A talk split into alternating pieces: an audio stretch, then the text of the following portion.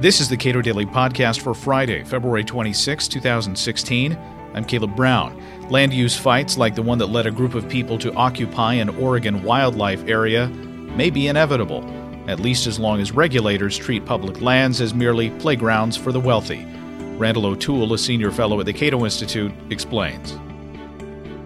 The Malheur Wildlife Refuge is a large bird refuge in southeastern Oregon, and the federal government has acquired many private ranches to add to the refuge. But one rancher, uh, Dwight Hammond, refused to sell to the federal government. He had sixteen thousand acres of land, and he was fairly hostile to the federal government and ran into a number of conflicts over water rights, uh, over grazing rights, uh, over a number of other things. And uh, a standard practice on both federal and private land is to do prescribed burning to improve the productivity of the land. And he did some prescribed fires that uh, unfortunately uh, lapped over onto federal land a few acres. One of them burned one hundred thirty-nine acres. He himself, he and his family suppressed that fire on federal land. The other one burned only one acre on federal land. The federal government, partly out of spite for uh, his refusal to sell the family lands to the federal government, uh, charged him with arson. And under federal law, uh, that's a minimum five-year sentence. So he and his son, Stephen, were both sentenced to jail for five, prison for five years. Originally, the Oregon judge doing the sentencing said that was cruel and unusual, and he only sentenced uh, Dwight Hammond to three months and his son Stephen for a year. But the federal government came in and insisted that they be sentenced for the full five years, and they are now in prison for serving that sentence. Uh, on the day they went to prison, which was just before New Year's, Uh, the uh, a number of ranchers from states around Oregon came to do a protest, and at the end of the protest, some of them went and took over a, a then unoccupied, on the federal holiday, unoccupied building in uh, the Malheur Wildlife Refuge and said they were taking over the refuge. Uh, that, of course, led to the Uh, recent death of one of the ranchers uh, in a sh- shootout with the police, and uh, most of the ranchers who were involved in that are now in jail, but there are still four left occupying that land. So this, uh, you argue that this kind of conflict is in some sense inevitable just by virtue of the fact that the federal government owns such a huge swath of the western states. That's right. The federal government has uh, owned these lands uh, f- since they essentially acquiring them from the Indians. And uh, originally the federal government had a policy of disposing of them, giving them to railroads, giving them to homesteaders, uh, and so on. But uh, uh, starting around eighteen ninety-one, they started reserving lands from disposal. And today there's six hundred forty million acres of lands that are reserved from disposal. And so instead of being managed as private lands in the marketplace, they're managed as public lands, which means they're managed as political lands. If you want something from those lands, you go to Congress, and you get Congress to give you and your interest group either a discount to use the lands, or you uh, get lands dedicated to your use and excluding other users. And because there six hundred forty million acres is a lot of land, and yet it's a finite resource, it becomes uh, a polarizing Uh, a situation where in order to get as much as you can, you take an, as extreme a position as you can, the environmentalists demanding everything, the ranchers demanding everything, the loggers demanding everything, and so on. And, and so you end up with these polarized situations, of which this Oregon case is just the only only the most recent example. So in the past forty years or so, how have those fights played out? Well, in the nineteen eighties, the environmentalists developed uh, tactics of, uh, of uh, peaceful civil disobedience. They would bull- chain themselves to bulldozers that were being used to build roads.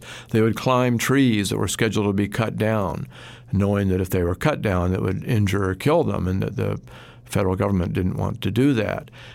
And that raised a lot of attention to the consideration of old-growth forests, spotted owls, and things like that. And And the West was primed to listen to that because eighty percent of the people in the West live on one percent of the land, the urban areas. And most of those people no longer get their incomes from mining, agriculture, or forestry. And so uh, they view those public lands as their private preserves. And they're perfectly happy to sympathize with the environmentalists.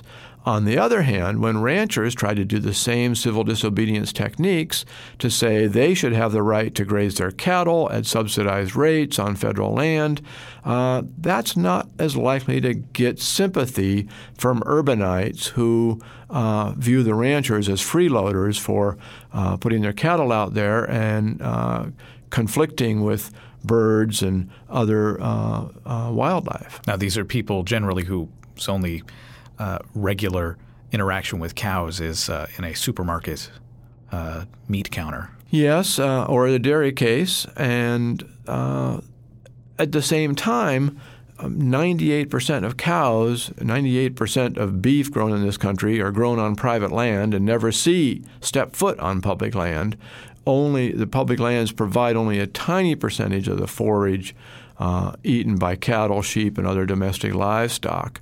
So even though it's a huge amount of land, it's very marginal in productivity for grazing, and so it really doesn't make a lot of economic sense to be having the, the cattle out there. On the other hand, uh, if you're going to do it economically, there are probably some areas where it does make sense to do it, but uh, essentially because it's political, it's an all or nothing kind of thing as viewed by both the ranchers and the environmentalists. Either we get all the cattle off or we let them graze at the most submarginal places. Now, you've argued in, in at least one of these disputes there really aren't any heroes in these, in uh, these kinds of issues because you essentially have uh, conservationists who would like their preferences ratified uh, by the federal government, and you have uh, – for-profit entities like ranchers who would like their interests uh, heavily subsidized by the federal government. Everybody wants something for nothing. In nineteen seventy-eight, the ranchers lobbied Congress to uh,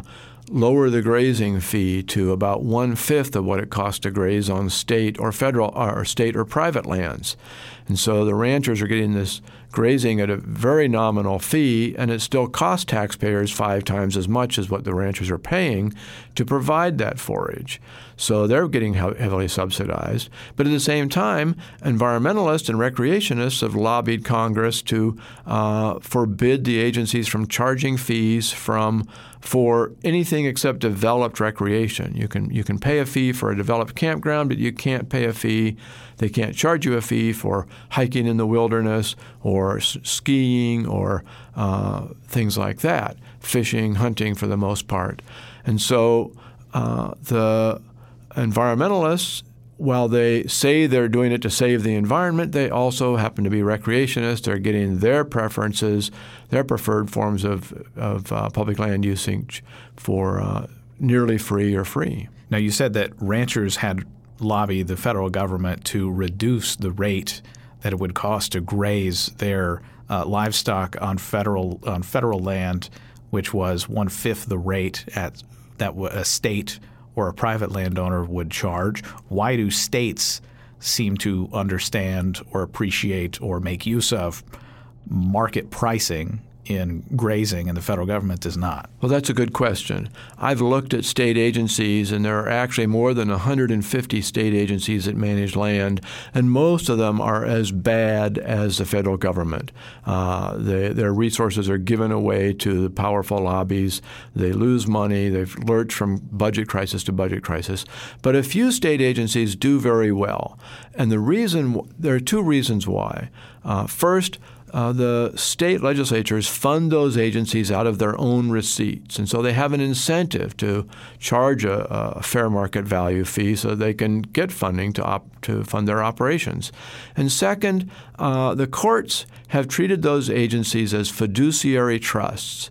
For the most part, these agencies managed land that were granted to the states by the federal government to use to produce income for schools. And the courts have said, well, that's a trust obligation. You have to earn a profit for those schools. You have to be transparent in how you do it, and you have to preserve the, the asset, the corpus of the trust, uh, pre- preserve the productivity of the land. And so the trust managers have very specific obligations that are not The imposed on federal land managers who don't have to do any of those things. They don't have to uh, uh, uh, earn a profit. They don't have to be transparent in all their dealings.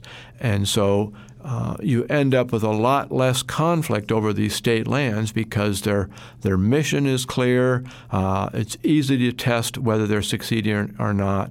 Uh, if they aren't succeeding, the beneficiaries can go to court and stop them, and this is actually happening in Oregon right now uh, with some Oregon trust lands. Some of the beneficiaries are challenging them for not being as profitable as they could be. I think that if we're going to reform the federal lands, we should follow the state model. That doesn't mean turning the lands over to the states, but turning them into fiduciary trusts. And if they were treated as fiduciary trusts, and if they were funded out of their own receipts rather than out of tax dollars, they would earn a profit.